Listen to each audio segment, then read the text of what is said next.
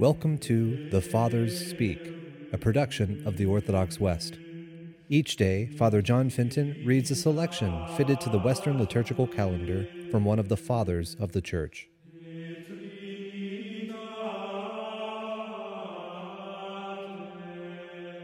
On this Ember Saturday in Pentecost, let us listen to a portion of a treatise against heresies by our Father among the Saints, Irenaeus.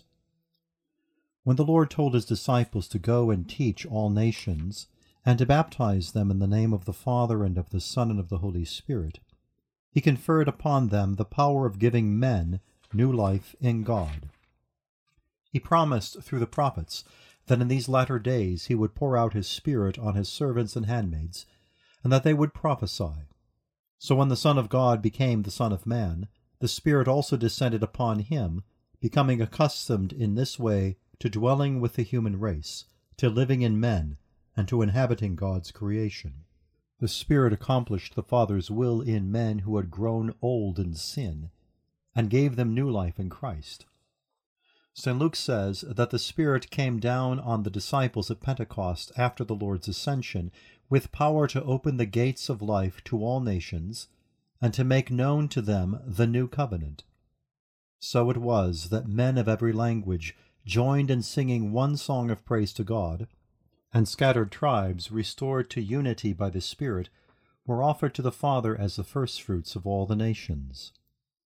That is why the Lord had promised to send the Advocate. He was to prepare us as an offering to God.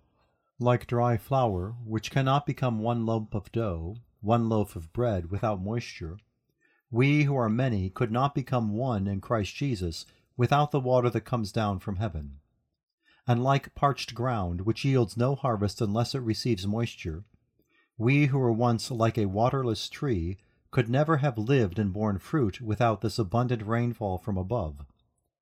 Through the baptism that liberates us from change and decay, we have become one in body. Through the Spirit, we have become one in soul.